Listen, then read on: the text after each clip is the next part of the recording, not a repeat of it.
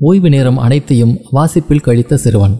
நரேந்திரநாத் தத்தா அப்படிங்கிறது தான் அவருடைய முழு பேர். எல்லாரும் அவனை நரேந்திரா அப்படின்னு தான் கூப்பிடுவாங்க. அவனுடைய அப்பா விஸ்வநாத தத்தா ஒரு வழக்கறிஞர். அம்மா பேர் புவனேஸ்வரி தேவி. நரேந்திரனோட அம்மா ரொம்ப கண்டிப்பானவங்க. ஒரு மனிதனுக்கு ஒழுக்கம் தான் மிக முக்கியம் அப்படின்னு சொல்லுவாங்க. தன் மகனை ஒழுக்கத்து சிறந்தான வளர்க்குறதுல ரொம்ப கவனமாக இருந்தாங்க. நமது புராணம் மற்றும் இதிகாசங்களில் இருக்கிற தத்துவ கதைகளை நரேந்திரனுக்கு சொல்லுவாங்க.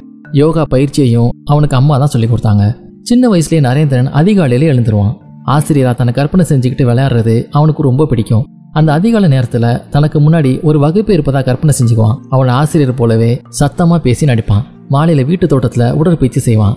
மரங்களுக்கு மேலே ஏறுறதும் கிளைய பிடிச்சு தொங்குனவாறு தண்டால் எடுப்பதும் அவனுக்கு ரொம்ப பிடிக்கும். ஒரு நாள் அம்மாவோட கோயிலுக்கு போனான். அங்க பூசாரியா இருந்தவர் ஒரு இயந்திரம் மாதிரி எந்த உணர்ச்சியும் இல்லாம மந்திரம் சொல்லி அர்ச்சனை செய்யறத கண்டான். நேரார் பக்கத்துல நின்றுக்கிட்டு அதே மந்திரங்களை ஏற்ற இறக்கத்தோடு சொல்லி காட்டினான். அப்ப நரேந்திரனுக்கு வயது வெறும் ஆறு தான் நரேந்திரன் கிட்ட எந்த அளவுக்கு குறும்புத்தனமும் விளையாட்டு இருந்துச்சோ அதே அளவுக்கு படிப்பின் மீது ஆர்வமும் இருந்துச்சு.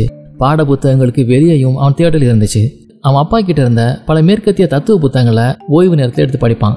பள்ளியிலேருந்து வந்ததும் எப்பயும் சிந்தனையிலே இருப்பான். வாசிப்புல அவனோட வேகத்தை பார்த்து அனைவரும் அசந்து போனாங்க. ஒரு நாள் நரேந்திர தன் அப்பா கிட்ட விதண்டாவாதமா ஏதேதோ கேள்விகள் கேட்டு நச்சரிக்க ஆரம்பிச்சான்.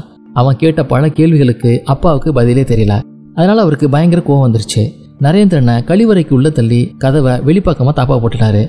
ஒரு அரை மணி நேரம் போச்சு. பாவ பிள்ளை அப்படின்னு நினைச்சபடியே கதவை திறக்க முயற்சி பண்ணாரு அவங்க அப்பா. ஆனா நரேந்திரன் அந்த கழிவறைய உள்பக்கமா தாளிட்டு இருந்தான். பயந்து போன அப்பாவும் அம்மாவும் கதவை தட்டினாங்க. அப்போ உள்ள இருந்து நரேந்திரனோட குரல் வந்துச்சு. என்ன தொந்தரவு செய்யாதீங்க. நான் அந்த கேள்விகளுக்கு பதிலை யோசிக்கிறேன். இதுதான் உள்ள இருந்து நரேந்திரன் சொன்ன பதில். தான் தேடிய கேள்விக்கு தனக்குள்ளேயே பதிலை தேடி திருப்தி பிறகுதான் நரேந்திரன் அந்த கழிவறை விட்டே வெளியே வந்தான். அவன் செஞ்ச செயலை பார்த்து அவனோட பெற்றோர்கள் ரொம்பவே வியந்து போனாங்க.